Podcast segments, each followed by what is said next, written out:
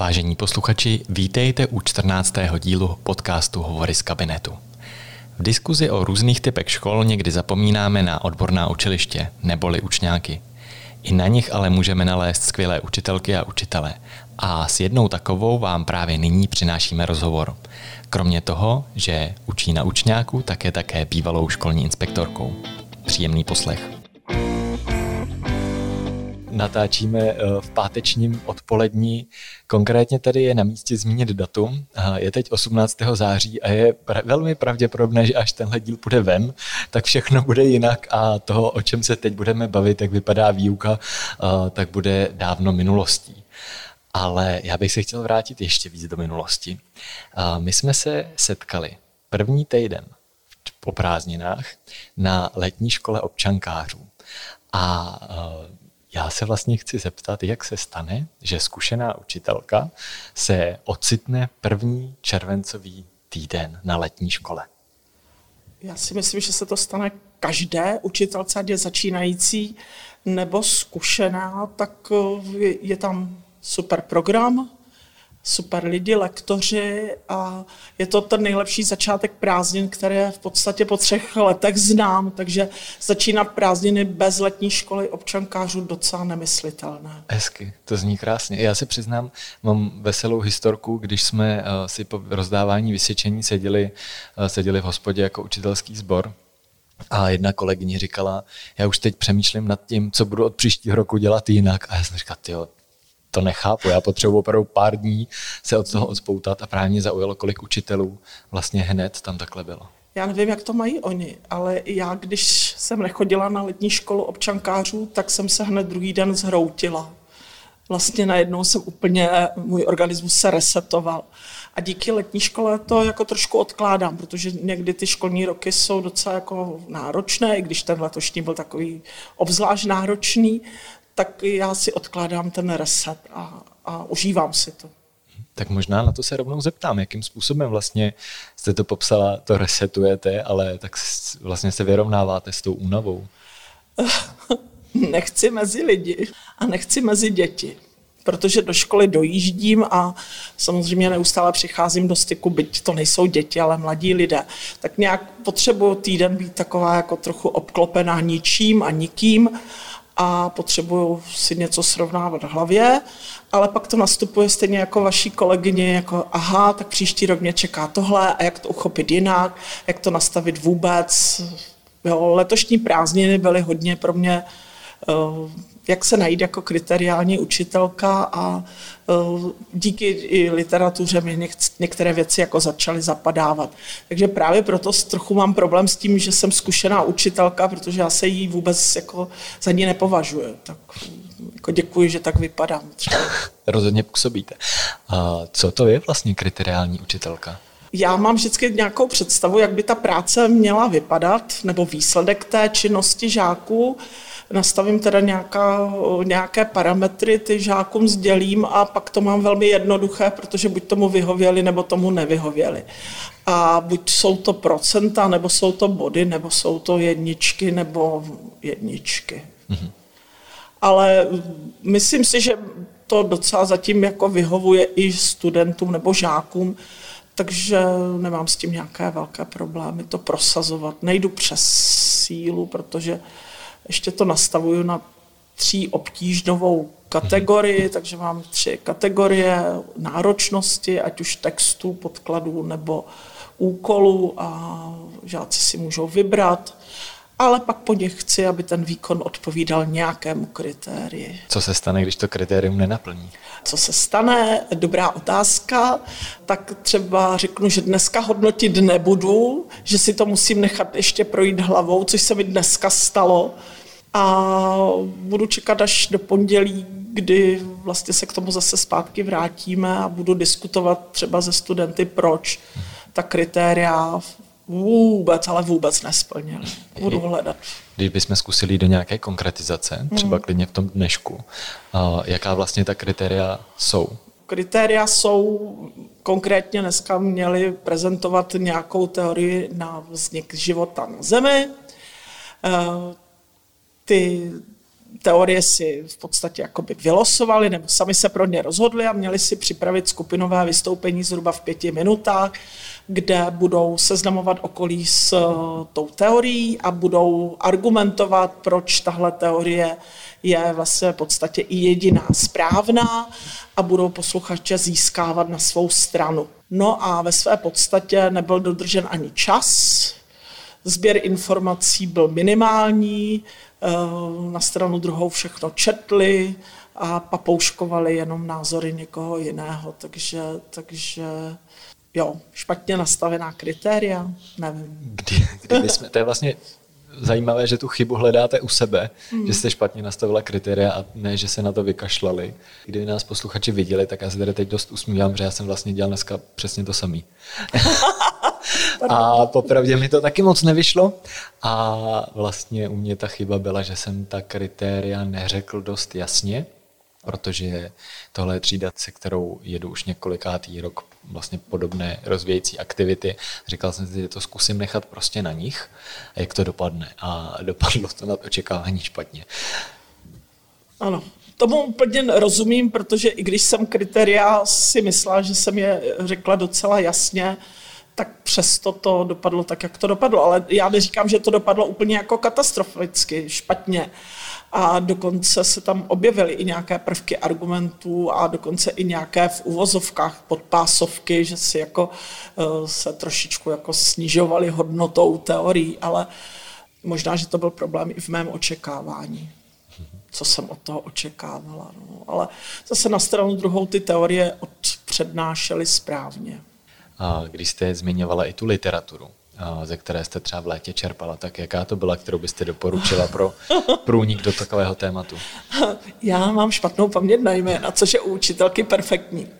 Tak četla jsem Homo Deus mm-hmm. a četla jsem No Future od Boba, kterého neustále teda pletu kartouze a bylo to paradoxní, že vlastně měl jsem pocit, že Bob Kartous hodně eh, vycházel, nebo citoval i Homo Deus a tyhle dvě knížky mi do toho jako zapadly. No a pak to bych asi neměla říkat, ale třeba pětielementové kuchařky, tak, tak i tohle mě prostě dávalo nějaký smysl. Aha, tak. Jsme tak nedávno v jednom díle rozebírali, jak souvisí pečení a matematika, hmm. tak proč by nemohla sou, souviset pětibodová? Pětielementová kuchyně, ale to je spíše pro mě jako moje, hmm. moje ošetření sebe sama, abych měla ještě nějaký jakoby sílu, energii a abych ještě chvilinku jako zůstala v nějakém mentálním i fyzickém rozpoložení. Takže vlastně kuchařka může přímo napomáhat pedagogické práci. Uh, ano, protože mě jako učitelku by měla držet při životě. Co jsou další věci, které vás drží při životě? Tak samozřejmě eh, děti a vnučky. Nechci, aby to znělo jako kliše. Pak eh, mě skvělé kamarádky, mé skvělé kamarádky. Jedna, která není učitelka a druhá, která je učitelka. Takže máme vždycky pedagogickou radu. A když přijde ta třetí, tak vždycky řekne stop, přestaňte učit a teď eh, jsme ženské. No třeba procházky s Nordwalking a, a knížky, divadlo, tak různě. To zní hodně aktivně. Jo a kočky. Kočky, kočky. tak to, to máme společný. Bylo krásný při distanční výuce, když jsem se po jedné hodině zeptal, jestli teda chtějí ještě položit nějaký dotaz, tak přišla jediná otázka a to bylo, ukážete nám ještě svoji kočku. To, tomu rozumím, tomu rozumím. My, když občas jsme, nebo jsem se účastnila nějakého webináře, tak právě, co to bylo? A říkám, to nic, to byla mína, tohle byla kulda. A oni se takhle procházeli před tím monitorem a koukali, co se děje, tak učili se taky kočky boje. Otázka, která v době publikace už bude uh, starší než, než všechno, ale jak to vypadá teď u vás na škole? Uh, No opět vycházím z dneška, kdy studenti proukali v jásot a smutek. Na internetu píšou, že v pondělí neučíme a pak uh, zrušili to. Ale jinak to vypadá v podstatě běžně. Eh, teď v současné době trošičku jako monitorujeme, eh, kde COVID nechal díru ve vědomostech, dovednostech, ale zase na stranu druhou jedeme dál. No a já jsem na škole ve své podstatě nováček, tak se také učím, jako kde mám vůbec třídy. učím se i jména, a moc mi to nejde. To je vlastně dobrý pohled, že když se bavíme o začínajících učitelích, tak je vnímáme jako ty absolventy, kteří mm. teď přichází, ale ano. vlastně začínající učitelé i přesně, přesně tahle role. Eh, já jsem se teda setkala spíše ne začínající, ale nově příchozí učitel, tak eh, takoví ti nováčci, kteří nastupují a bylo nás letos pár, tak, eh, tak zažíváme takový jako chvílky, kdy fakt ještě, že máme rozpis jako evakuační plán na nástěnce, takže se podle toho koukám, když jdu do šestky, tak vím, do kterého patra a kde ta třída na tom patře je umístěna, tak to je jako fajn. A vy jste teď přišla teda na... Já jsem přišla teďka na střední odbornou školu a učím jak na učňovských oborech, tak i na oborech s maturitní zkouškou. Takže to je zase další takové jako pokračování setkání II. Možná pro některé naše posluchače, kteří nejsou přímo ze školství, eh, jaký je vlastně v tom rozdíl? Tak nabízí se, že jedno z vysvětlení bude, že jedno má maturitu a druhé nemá. Ano. Čím se končí ta škola? Ale zase na stranu druhou, no já bych asi třeba, nebo já jsem, z mého pohledu, já ty žáky nerozděluju. Mm-hmm. Já v podstatě uh, vycházím z toho, že já učím třeba ekonomiku a mám pocit, že ekonomiku budou potřebovat nejenom e, jako prodavači, ale i jako obchodníci a že prostě tu ekonomiku potřebujeme jako lidé a je jedno, jakou profesi budeme dělat. Takže to do nich nějakým způsobem se snažím přes určité jako věci, názory i jejich uh-huh. uh, probírat. Takže oni chudáci mají třeba vystoupit s nějakou ekonomickou zprávou. Teda je fakt, že teďka vede ještě uh, rouškové a důchodci, jo, ale tak se nám změníme téma. To řešíte ve výuce? Ano. Jak to vypadá? No, zatím jsme rozdělení na dva tábory. Klasika, jedni jsou pro, babička, dědeček budou mít přilepšení. No a pak eh, je tam druhý tábor, že je to blbost, že to je předvolební eh, jakoby kampaň, no a pak se otočí na mě a co vy jako důchodce, který dostanete, tak eh, jako musím vlastně se do toho i vtáhnout a říkám, jak mi to komplikuje třeba život a podobně. Tak. předpokládám, že tohle vystřihnete.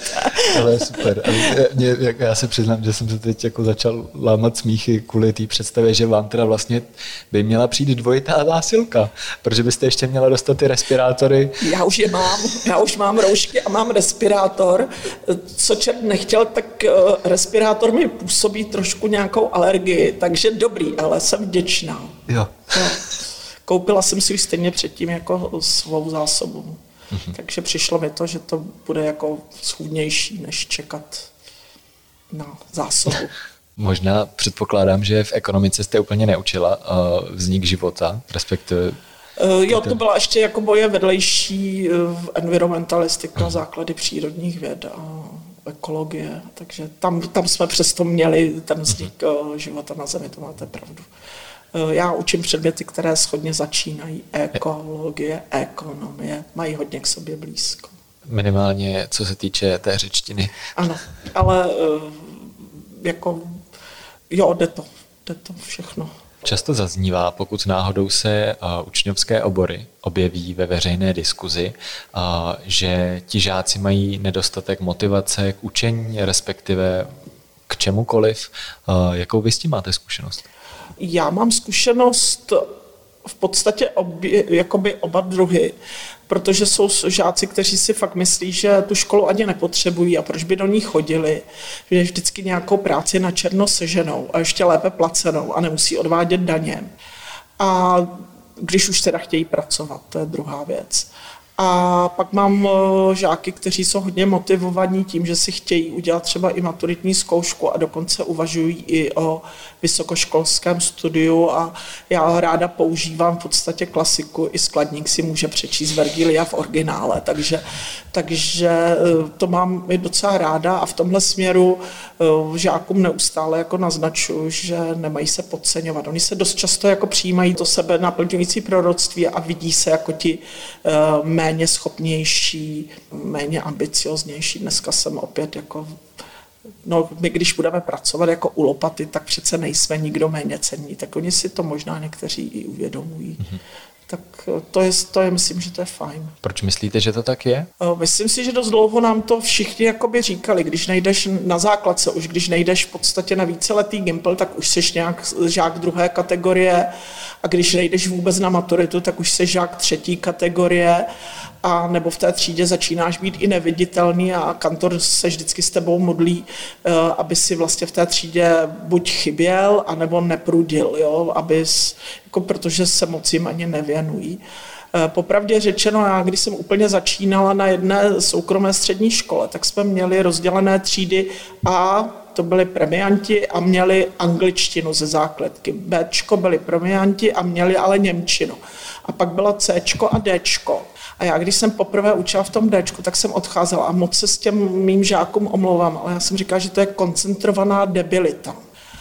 A musím říct, že pak to bylo tak úžasné, tam jste viděli ten posun. S ním se nádherně pracovalo.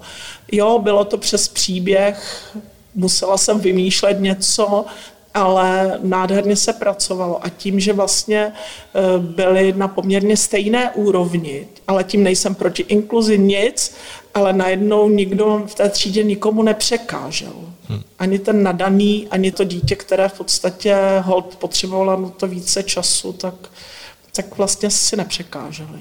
Jak se vám to povedlo? To byla jejich zásluha a ekonomiky. To je přece úžasná. Takže, takže přes ten příběh Omlouvám se všem ekonomům, ale byl to příběh rohlíku. Já jsem základy ekonomie učila na rohlíku. Na rohlíku nebo na rohlík CZ jako na tom e Ne, normálně jako na rohlíku, takže na konci školního roku jsem šla do školy obtěžká na asi 60 kusy pečiva a rozdávala jsem za odměnu rohlíky, protože na těch rohlících jsme pochopili pro fungování ekonomiky. To by mě samotného zajímalo, jak se, jak se vysvětluje. Většinou začínáte ekonomikou potřebami, a většinou žáci mají potřebu něco sníst. No, takže to šlo už přes rohlíky, pak výrobní faktory, ekonomické subjekty, fungování trhu. A už to jelo. Chtěl bych se zastavit u těch Cček a Dček a vlastně u toho, eh, jak se na ty žáky, kteří třeba jdou pak na učiliště, vlastně díváme. Vy máte tu zkušenost, že oni si to už nesou z té základky. Ano, u většiny ano. Nesou si to ze základky, protože takhle bylo na ně pohlíženo v té komunitě, ve které se pohybovali. Neříkám, že je to pravidlo, ale z pravidla to tak bývá. Jak jste vy o tom mluvila, tak to znělo, že se vám podařilo to jejich sebevědomí vlastně zvednout nebo přerámovat ten pohled na ně samotné. Uh, nevím, jestli se mi to úplně jako povedlo, ale měla jsem dobrý pocit z toho, že jsme vlastně zvládli to, co jsme zvládnout měli a snad uh, měla jsem tam pár žáků, které když potkám teď někdy, tak uh, se ke mně i hlásí a dokonce mě jako i oslovují třeba, jak oni stojí za pultem jako prodavačky a je, vy jste mě učila, tak to je docela jako příjemné ale mám pocit, že prostě u nás manuální práce je doopravdy kategorie druhá. Na stranu druhou eh, nejsem úplně zastáncem, že bychom měli být tou montovnou, ale chtělo by to asi pracovat i s volbou profesí, povolání. Eh, asi i na těch základních školách, byť jsem na základní škole působila pouze jako vychovatelka školní družiny úplně eh, ve svých prvopočátcích a maximálně učitelka eh, na záskok občanky a výtvarky, tak od zkušeností ze základní školou jakoby nemám, ale fakt si myslím, že žáci přicházejí s tím, že už jako řemeslo není to pravý ořechový. A nemám pocit, že kromě kuchařů, což pořád beru jako velmi dobré řemeslo, těch propagací ve veřejném prostoru jiných řemesel moc nevidím. No. Jo, všichni pečem a máme prostřeno a podobně, kluci v akci, super pořady, ale eh, chtěla bych vidět možná, jako zase ty profese nejsou mediálně tak eh, jako zajímavé, ale eh, dostat je do veřejného prostoru by asi taky nebylo od věci. Že by to mohlo pomoci k tomu pohledu. Kdyby uh, sice jsou tady nějaké jako centra, kde přijde dítě ze základky někam do dílen a začne jako něco dělat manuálně, Na stranu druhou vidím to i doma. Mí kluci v životě nemuseli montovat žárovku, jako něco přitloukat, něco smontovat, jednakže by to stejně ani neuměli a jednak na, na to nebyly příležitosti, protože z IKEA si koupíte nábytek a, a smontujete ho podle blbu vzdorného návodu a tím končí vaše manuální práce. A i když jako číst návod nebo obrázky taky stojí za to, je to velmi dobrá dovednost, tak ty zkušenosti nemají, neodnáší si. Zrušily se pozemky, tak uh, zrušilo se v podstatě, já nevím, možná, že se ještě šije a vyšívá na základkách, ale nevím. Přiznám se, že uh, šití, když zapátrám v paměti, tak jsem viděl naposledy na Islandu, když uh. jsem byl ve škole. Uh. Tak uh, jo, myslím si, že prostě to řemeslo není u nás jakoby propagováno jako něco, čím by mohl člověk spojit, s čím by mohl spojit svoji budoucnost. Zároveň, zároveň se taky často říká, nebo ukazují to i některá data, že vlastně lidé na těch učňovských oborech nemají pocit, že by vládli svému životu, že vlastně jsou v hmm. nějakém vleku. Tak na to bych se vás chtěl zeptat, jakou vy s tím máte zkušenost. Tak přiznám se, že něco takového jsem zatím asi nezaregistrovala. Možná, že to je i způsobeno a omlouvám se, že to beru jako sebestředně, ale já jim pořád říkám, že i když jsem učila třeba zahradníky nebo kuchaře, teďka prodavače, tak jim vždycky říkám jako jo, teď se učíte na něco, ale vy to v životě nebudete dělat, vy budete především občany. Jo, takže já to beru spíše přes, to, eh, přes tu jinou roli, než tu profesní a eh, čím více ten předmět, který, jakoby, kterým je provádím, tak, eh, provázím, tak by to měli jako více chápat v souvislosti s tím životem. Mm-hmm. No, ne přes vyloženě jako by to řemeslo, ale jsou některé dovednosti, které se jim budou v životě hodit, ať budou dělat cokoliv. Třeba komunikovat, řešit konflikty, argumentovat. To je jedna z těch věcí, co opakovaně zaznívá. Sice jsem se na škole naučil, nevím, z čeho se skládá buňka, ale nenaučil jsem se to a to znamená to teda, že na té vaší škole se i na argumentaci a komunikaci najde čas. No musí. Na stranu druhou se přiznám, že nechci, aby to vyznělo, že e, nějak znevažuju, aby opravář pračky neuměl opravit pračku, ale uměl to hezky okecat. Jo. To nechci, ale myslím si, že potřebuje i nějaké jiné dovednosti, než ty spojené vyloženě s tou profesí.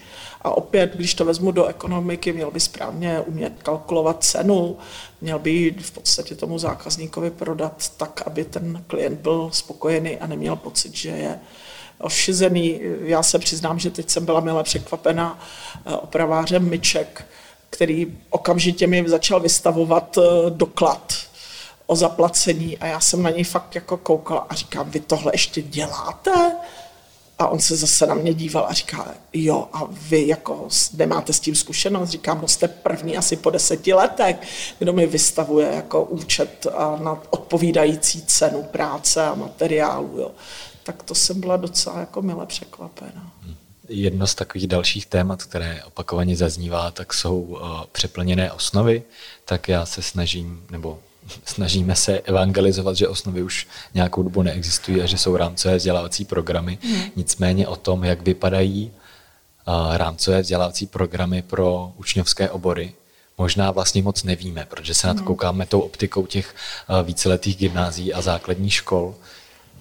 No, já jsem nějak, myslím, že to bylo v roce 2016, kdy se začalo diskutovat o tom, že je čas hrábnout do rámcových vzdělávacích programů. Tak eh, já jsem byla jako nadšená, eh, protože je řada věcí i v rámcově vzdělávacích programech, eh, které už je zastaralé i obsahově. Tak jsem strašně byla nadšená a máme rok 20 a pořád musím učit i na tom učňáku to, co v rámcově vzdělávacích programech stále je i když je fakt, a musím to potvrdit, že doopravdy máme tu vůli eh, s kolegy, s kolegyněmi na škole eh, dát to podstatné do těch osnov a nezatěžovat je zbytečnostmi.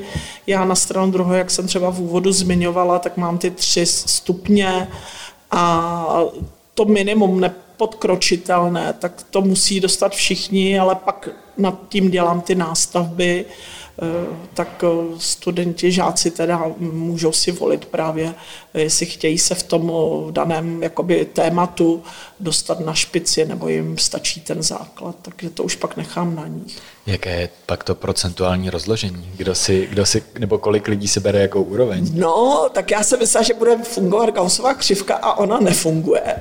Takže vždycky nemám dostatek kopií ale uh, už to trošičku jako odhaduju. Já jsem zvolila piktogramy, tak kniha je pro mě takový střed a knížek si pořád bere uh, jako hodně studentů, takže těch mám vždycky nejvíce.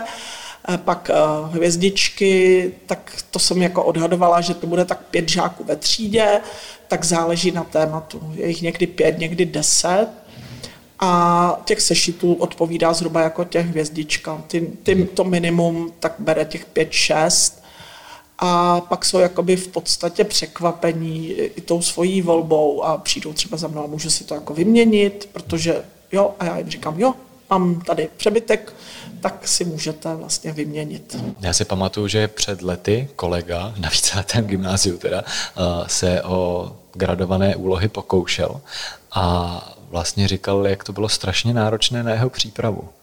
A mě by zajímalo, vlastně, když nás tady bude někdy, teda já to chci vyzkoušet sám, takže se na to ptám i sám, jak jste se do toho pouštěla? A jako vlastně na co se má člověk připravit a jak se na to může připravit? No, zatím v podstatě eh, začínám já od té nejtěžší, nejvyššího stupně a pak ubírám. Beru to hodně intuitivně, pocitově, protože si říkám, tohle by měli zvládnout všichni, ale samozřejmě někteří to nemusí zvládat. Takže naštěstí tím, že začínám od toho nejvyššího stupně, tak pak jenom ubírám, takže to už mi nezabírá tolik práce. Vždycky mi hodně stojí sil nastavit tu nejvyšší laťku a to ubírání mi pak jde dobře. Protože mám takové jako hezké další kritérium. Musím se vejít na jednu stránku.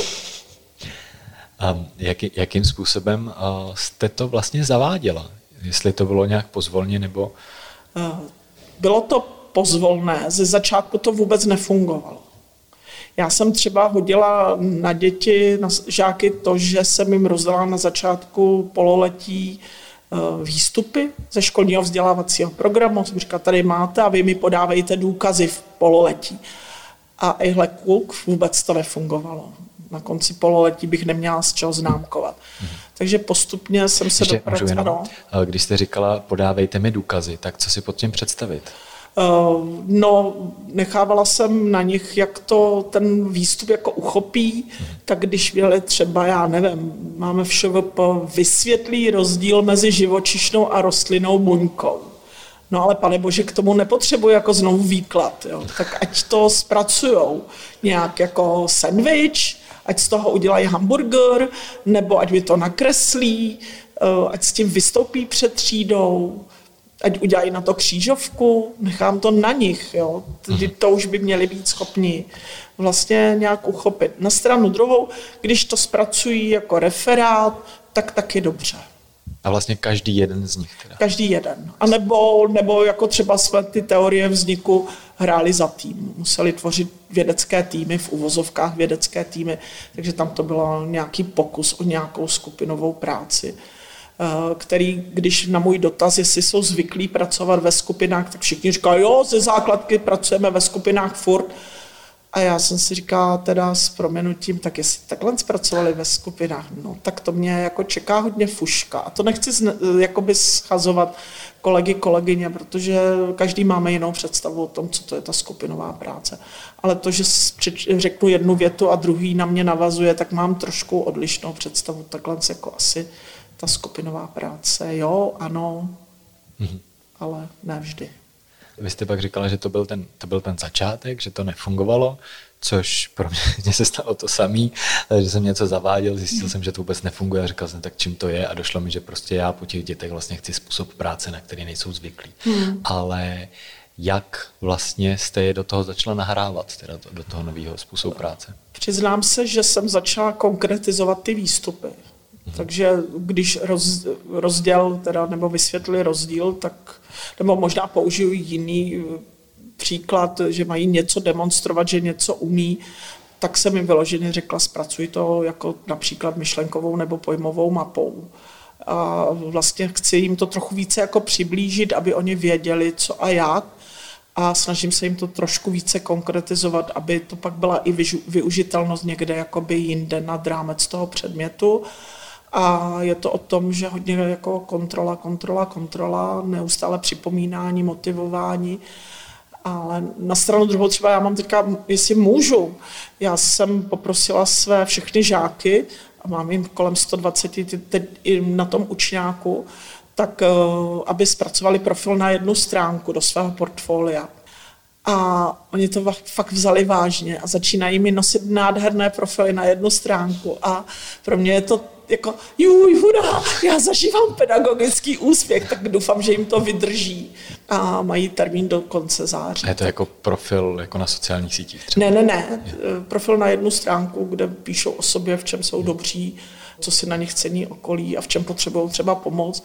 Takže oni mají vlastně velmi jednoduchou příležitost a přiznám se, já nechci jako říkat, že jsem líný učitel, ale já jsem líný učitel, já jsem líná učitelka, tak proč bych četla posudky z pedagogicko-psychologických poraden, to budu číst samozřejmě, ale žáci mi napíšou do toho, v čem mě můžu podpořit, tak mi třeba už teďka psali, nenuďte mě do skupinové práce. Tak já jsem říkala, dobře, ale pojďme se pobavit o tom, co je tou překážkou, proč nechceš skupinově pracovat. Pojďme se teď o tom začít bavit. Nebo uh, jeden klučina mi tam napsal, chci, abyste mě oslovovala křesním jménem, tak jako mm. Matěj bude prostě pro mě Matěj. Tak oni mi to tam píšou a je to hezké. Beru si z toho, uh, že u vás jsou portfolia. Ano, ano, zavedla jsem, ale je, je to fajn, že tady na téhle škole jsou na to zvyklí, takže portfolio. Eh, už mají z jiných předmětů, třeba ze zboží znalství. Pojďme, pojďme možná vysvětlit, co pod tím portfoliem hmm. tady chápeme teda. Já tím chápu určitou vizitku žákovi práce. Pro mě je tam třeba, jsem jim opět řekla, v portfoliu budete mít třeba vaši studijní podporu, na které mi budete ukazovat, jak s tou podporou umíte pracovat, jak zpracováváte text, jak vytěžujete informace, nebo jak pracujete s daty, jak je měníte v informace a pak tam chci jejich výsledky, třeba i testů, nějakých, já nevím, budou psát eseje, budou mít tu zprávu, eh, ze kterou musí veřejně vystoupit.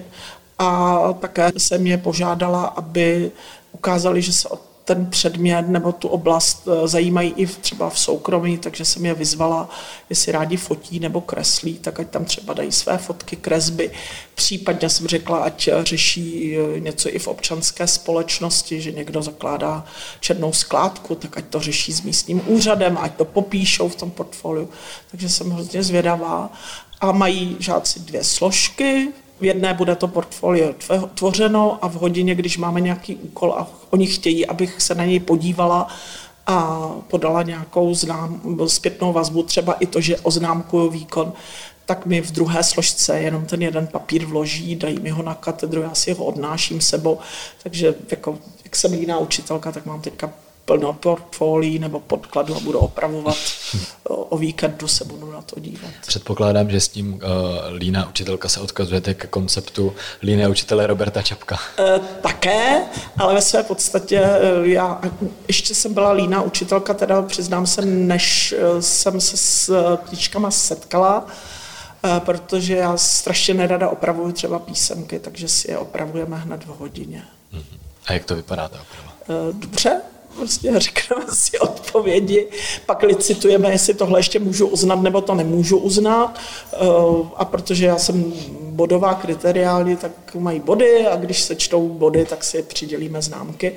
A známky měním za body v podstatě trošičku podle maturitního vzoru, takže aby uspěli, tak musí mít dejme tomu 45% bodů. Vy jste zmiňovala ty profily a v čem jsou dobrý, dobří a, a podobně. Co, co, ti, co ti žáci o sobě píšou? Jsem mile překvapená, že píšou třeba, že jsou kamaráčtí, že umí pomoci. Dokonce jsem se dočetla, že jako pomáhají někomu i na, s nákupem, takže píšou o sobě.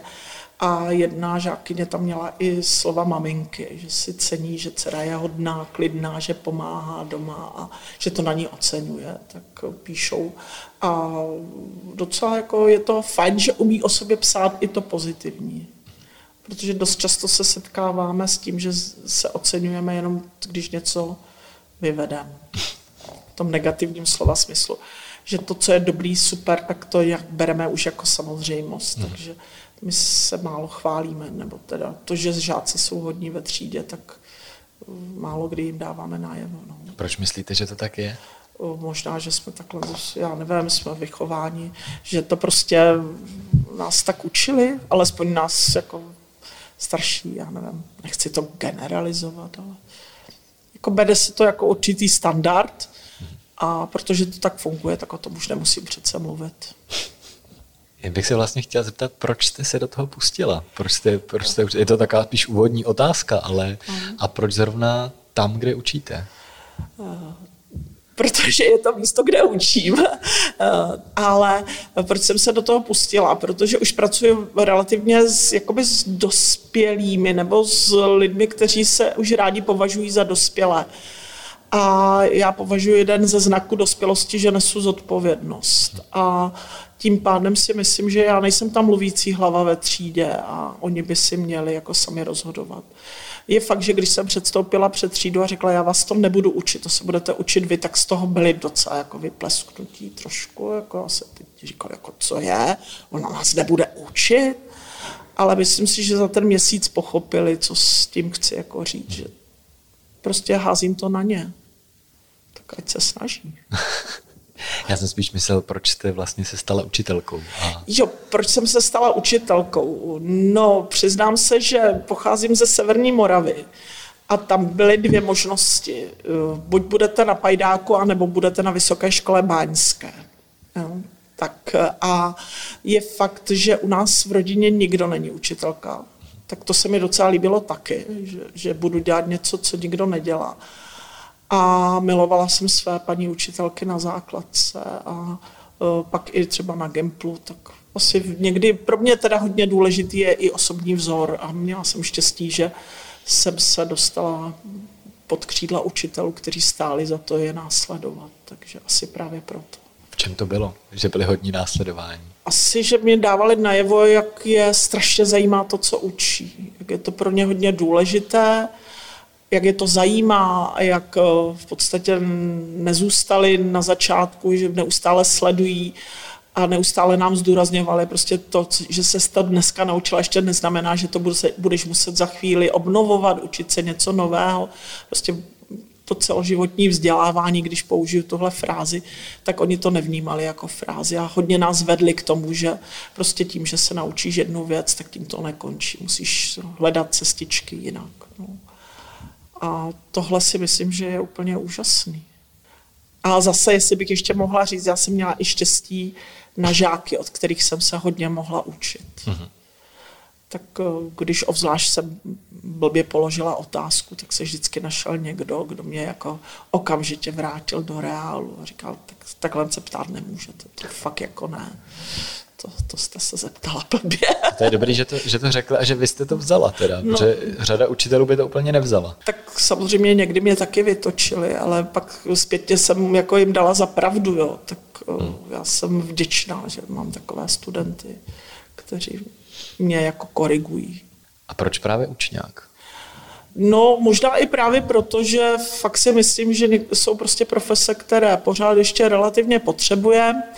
Na stranu druhou jsme nastoupili na školu ještě s mladou kolegyní a ona říkala, hele, ale ty budeš učit teďka někoho, kdo tu práci nebude dělat, že ji nahradí stroje. A to je taky pro mě velmi důležité. Spíše doopravdy přes ty mé předměty je učit, eh, jak se připravit na situaci, kdy mě nahradí samoobslužná pokladna. Mm.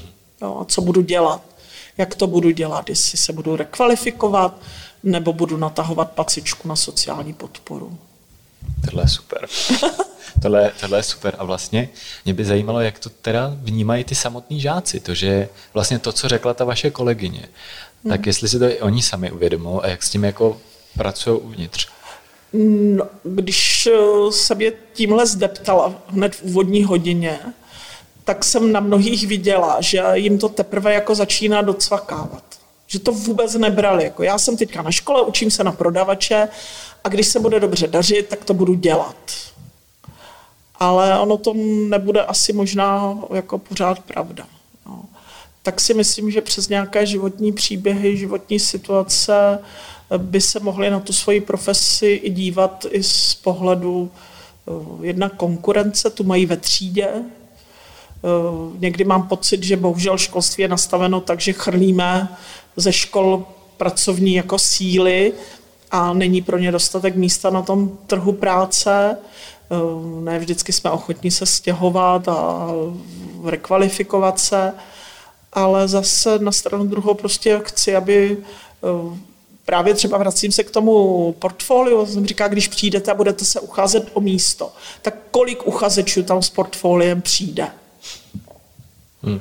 A já být personalista, tak si řeknu, aha, tady mám někoho, který se vymyká normálu, když budu dobrý personalista, tak toho radši vezmu, protože jednak má systém v práci, co jsem říkal, skladník nebo, pardon, operátor skladového hospodářství, tak když bude mít pořádek v papírech, tak to přece bude jasný signál, bude mít pořádek i v tom skladu. Jo. Tak jsem říká, hledejte v tom to pozitivní, musíte se i trošku odlišit. Hmm, to zní super. Jaký jsou mýty podle vás o učňácích? Myslím si, že jsou tam mýty, jestli to tak můžu říct, že tam chodí teda jenom hloupí děti, uh-huh. že tam chodí méně ambiciozní děti, že tam chodí děti z méně sociálně podnětného prostředí a, a že tam chodí děti, které vlastně ani nechtějí vůbec do školy chodit, takže jsou tam jenom jako školní turisté, že vymění pět, šest škol dokud jako se dá, do 26 let můžou minimálně putovat po které škole chtějí a mít potvrzený o studium a Havaj. A pak si myslím, že prostě budou to děti, které budou nějakým způsobem eh, vyčlenovány z prostředí. To si myslím, že to jsou mýty. Ale oni jsou i o učitelích mýty, že na učňáku učí jenom ti neschopní, protože ti ostatní přece schopní učí na těch víceletých gimplech. Tak to si myslím, že taky je mýtus. A kdybyste si měla některé z těch mýtů teď vzít a vlastně říct, proč to jsou jenom ty mýty a, a obrátit to, Což možná bude jedna z nejcennějších věcí tady v tom dílu pro toho běžného posluchače. To já nejist, nevím, jako mě napadly jenom ti učitele, mhm. protože mám, ale měla jsem na těch předcházejících školách, jsem vždycky měla super kolegy a kolegyně, kteří byli uh, dobří odborníci na práci, byli dobří i didaktici, pedagogové a byli dobří lidé. Takže si myslím, že tady prostě tenhle mýtus určitě neplatí. A pak eh, mám řadu žáků, kteří eh, i na tom učilišti propadli takovému tomu zájmu o tu věc a eh, jakoby překročili tu zónu nic nedělání, čtyřka dobrá nepropadám a začali se prostě starat, angažovat a, a začali něco dělat. Jo, tak to si myslím, že je další důkaz a vystudovali vysokou školu a jsou úspěšní. Což vlastně se přiznám, že teď budu znít hrozně, ale pro mě vlastně spojení uh, učňovský obor, vystudoval vysokou školu, jako No, my Není když, něco, co mám za, zařazeno v těch škatulkách? My když se sejdeme jako z Gimplu, jako uh-huh. když dáme sraz, tak vlastně eh, tam nemáme žádného instalatéra a kolikrát ho potřebujeme a jak by bylo fajn mít známého. Jo. Ale to si myslím, že to už je selekce na té základce, jo, že tím, jak odcházejí do těch víceletých gimplů a na ty gimply, tak se to prostě začíná takhle separovat a uh, nejsem si úplně jistá, jestli tohle je třeba ta správná cesta. A jaká by byla ta správná cesta? No, já bych asi hodně volila, neříkám, že individuální, ale alespoň individualizované vzdělávání, že to vzdělávání šiju těm dětem, alespoň třeba nějaké skupině na míru. Což samozřejmě je hrozná práce, ale uh, vím, že to funguje. Jsou příklady z Montessori škol, třeba které i znám, a kolegyně říkají, že, nepři, že každý den musí přípravu dělat a musí dělat různé stupně obtížnosti a jinak nastavovat, protože toho baví tohle a toho baví tohle jsou teda mezi námi učitelky, učitelé, kteří tohle dělají. No ale pak samozřejmě chápu, že máme ve 12 padla a uh, už jako přípravu vždycky nějak dám. Jo, hmm. taky. Ale je to profese od profese, zase bych nechtěla uh, paušalizovat. Co myslíte, že by pomohlo tomu učňovskému školství, um, ať už v pohledu na něj, anebo zevnitř, z té vaší zkušenosti? Možná to bude znít trochu divně, protože tím, že ještě působím třeba jako lektorka pro úředníky obcí a krajů, kteří zřizují školy, tak si myslím, že prvopočátek vážně vidím já osobně, ale můžu se mýlit, v politické zakázce. Co zřizovatel dává škole? Jak formuluje svá očekávání? Proč ji vlastně zřizuje? To si myslím, že bude první krok. A druhý krok je doopravdy se začít dívat na tu školu ne jako, že připravujeme ty děti na ten trh práce. Protože to tohle, tohle fakt nevidím jako důvod. My je nepřipravujeme na budoucí práci, protože vůbec nevíme, jaká ta práce bude. Já si myslím, že ani za pět let nevíme, jaká bude práce, ale spíše to bude o nějakém nastavování hodnot, nějakých dovedností, ať už to měkké nebo tvrdé. Ale vidím to prostě v té zakázce. Do školství furt jako kecají ekonomové, politici, málo kecají učitelé. Jo, kdo nám bude tvořit RVP zase revizi? Jo? Tak učitele vysokých škol, super, fajn, no, dobře. Co byste vy změnila, kdybyste byla ve skupině, co bude dělat RVP? Eh, asi bych doopravdy redukovala učivo, ale zase říkám ale, protože já už mám teď pocit, že je jako učivo docela zredukováno, ale my učitele, jak jsme zvyklí, tak tam musíme narvat všechno. Já si pamatuju ještě ze své doby, kdy jsem byla inspektorkou, tak jsem byla ve čtvrté třídě, kde paní učitelka probrala v podstatě od černého uhlí po atomovou elektrárnu. A ty děti byly tak strhaný a já sama jsem byla strhaná z těch vědomostí, co na mě hrnula. A já jsem se jí pak jako zeptala, paní učitelko, co vás vedlo k tomu, že jste tohle všechno v té hodině chtěla probrat? A ona mi řekla, tohle jsem se učila na vysoké škole. To učila ve čtvrté třídě. Ve čtvrté třídě, jo. Takže e, já si jako prostě myslím, že co bych chtěla změnit nastavení v, hlavech, v hlavách učitelů, co všechno potřebuju nutně ty děti jako naučit. Tím zase nechci říct, že s matematikou skončíme u trojčlenky, jo. to asi taky nebude fungovat. Ale co skutečně ten obsah do hodin budeme dávat, a ty mantinely, ale asi bych trošičku jako nechala volnější. Hmm. Vys příklad, skladování jako jedna z činností podniku a vy stále musíte učit, že máte nějakou skladovou dokumentaci, Přitom ty děti ten papír ve skladu neuvidí a když to tam ne, nezazní, tak vám inspektorka řekne, nedodržujete RVP. Teď to zní dobře, že to říkáte vlastně z pozice teda bývalé inspektorky. Ano, ano. Jo, taky se to říkávala.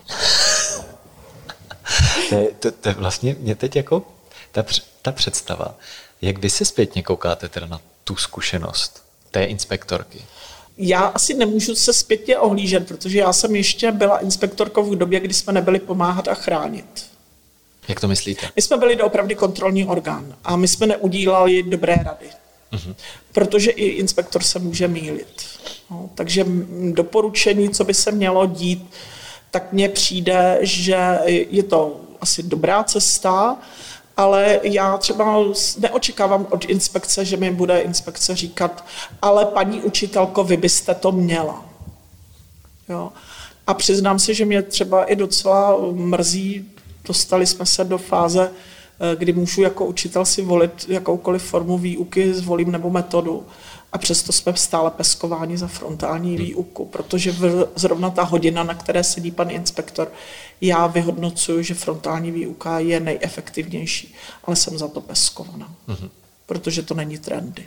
Když jste začala odpovídat, tak to z toho znělo, že je nějaký posun v tom teda, jak pracuje inspekce vlastně od toho minula do do teď. Ano. Tak by to by mě zajímalo jako učitele, který samozřejmě o inspekci, inspekce je hmm. Eh, to, čeho se třeba bojíme, že přijde a podobně.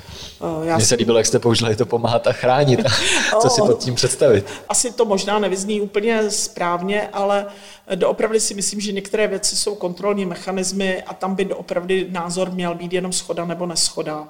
Porušuje se zákon, neporušuje se. A v téhle rovině bychom měli končit a to neporušování nech si každý nastaví, jak to vlastně ten zákon nebo právní předpis eh, myslí. Druhá věc je pak, kdy mám nastavená právě kritéria kvalitní školy, tak eh, jestli mám pak něco, v čem můžu vlastně se přibližovat nebo naopak se můžu oddalovat.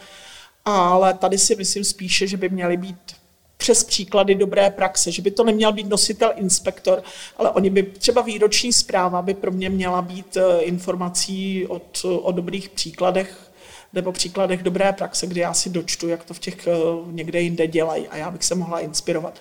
Což ne vždycky ta výroční zpráva třeba mě přináší, ale jsou to tematické zprávy a možná je málo magorů na světě, který vůbec výročku čtou. Já jsem jí čet. No, pardon, omlouvám se, omlouvám se, že jsem vás zařadila. Naprosto, naprosto v pořádku. Pro řadu lidí to, že na tu školu přijde, má přijít inspekce, že někdo půjde do hodiny, tak vlastně je poměrně stresující mm. záležitost. Co byste tomu člověku poradila, jak se na to připravit nebo jak s tím pracovat?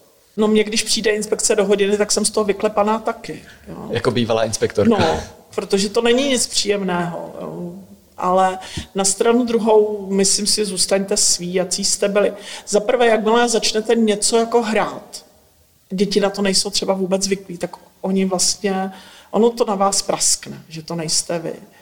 A za druhé, vy si sami v tom nebudete úplně jistí, takže sami na sebe prasknete nějakou nejistotu. Použiju slova, nejsou má, ale neznám už autora. Inspekce přijít může, ale odejít musí. Takže to si myslím, že vystihuje podstatu.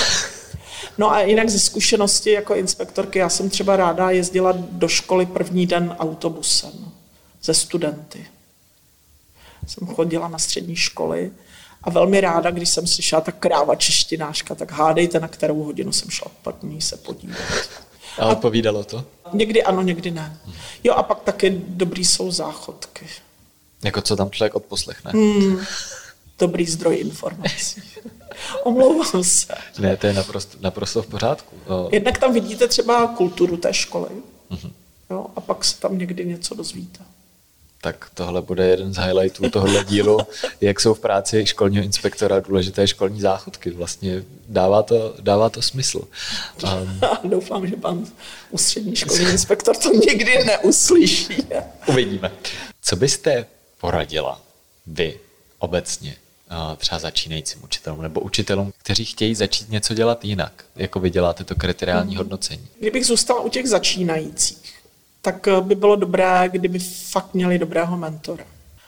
Ať už to budou učitelé z jejich školy, kde na které působí, a nebo někdo z jejich okolí. Myslím si, že bez mentora to moc nejde. Mhm. A na stranu druhou musím potvrdit, že jsem měla třeba v minulém školním roce, kdy jsem najednou přišla na to, že uvádím kolegů, tak jsme na to přišli nějak v průběhu roku, že to vyplynulo z nějakých papírů tak to bylo tak neskutečně i pro mě obohacující, protože Honza nášel úplně jiný pohled než třeba já. Takže najít si někoho, s kým můžete věci sdílet. A jestli to bude mentor, kolega v, v kabinetu, jo. A pro ty ostatní, myslím si, že je fajn, když najdeme někoho stejně praštěného. Jo, nezůstávat sám, hledat spojence, jo, protože když zůstanete sám, tak jste jiný a divný. To byla skvělá věta na závěr. Moc krát děkuju. Není zač. Skončil 14. díl hovoru z kabinetu. Pokud se vám líbil, budeme moc rádi, když o něm dáte vědět na sociálních sítích, nazdílíte ho svým kamarádům a podobně, nebo když nám dáte zpětnou vazbu v podcastových aplikacích. A samozřejmě nám také můžete napsat, ať už na Facebooku či Twitteru, nebo na hovory z kabinetu zavináč gmail.com. Na další díl se můžete těšit zase za měsíc. Tak na brzkou slyšenou.